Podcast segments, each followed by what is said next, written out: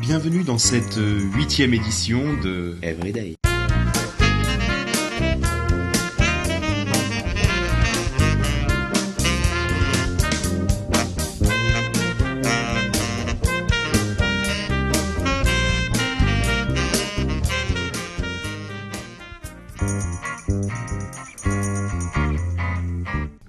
Allez, revenons à mes lubies sur le code de la route.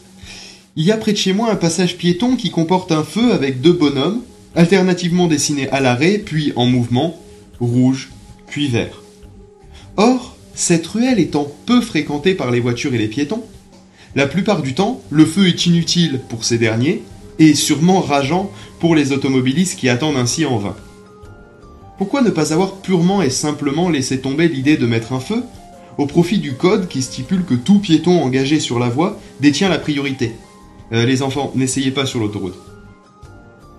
Mais ne pensez pas que je veux appliquer ce principe à toutes les situations où le code peut se substituer sans heurts à une signalisation, car dans le cas des intersections, lorsque je suis au volant, je suis pour l'abolition de la priorité à droite. Et cela pour une signalisation au sol et en panneau. Sans compter en plus les nombreuses fois où lorsque le croisement est tenté, c'est la rue qui se trouve face à un mur ou perpendiculaire à la voie non interrompue qui a la priorité. Comme le dit si bien la sécurité routière, changeons, mais le code.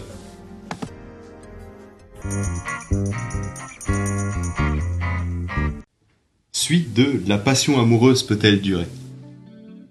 En fait, tout se passe ici un peu comme si, lorsque nous rencontrons une personne dont nous tombons amoureux, tiens, tombons, déjà ce mot euh, est curieux, quelque chose s'allume en nous face à une série de critères qui nous attirent.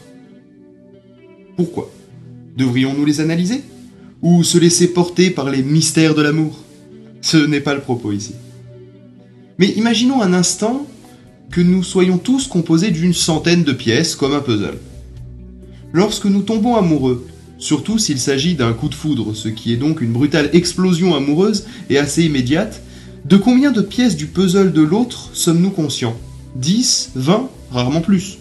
J'aime sa voix, sa façon de bouger, son sourire me fait fondre, sa timidité me trouble, et le récit de son voyage était tellement passionnant. Et puis ses chaussures rouges, hmm. Je me trouve à ce moment dans une période de ma vie propice à l'amour. Soit je suis en manque, soit j'en viens qui s'essouffle, soit je suis irrémédiablement romantique, mais que c'est comme ça, boum, je tombe amoureux, et entre dans la passion. Mais cela veut dire que je me mets à aimer de façon somme toute assez irrationnelle. Quelqu'un que je connais encore pas très profondément. Je l'aime de façon passionnelle parce que je sais, je sens, qu'il est mon idéal, mon âme sœur, mon autre, mon complément, celui ou celle que j'attendais, qui est fait pour moi. Toute cette route derrière moi n'a eu pour seul but que de me mener à lui ou elle.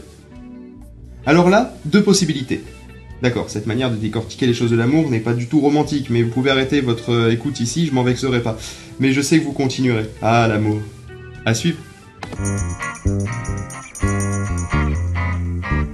C'est donc la fin de ce podcast, mais pas celui du texte sur la passion amoureuse, prévu pour durer encore 5 épisodes.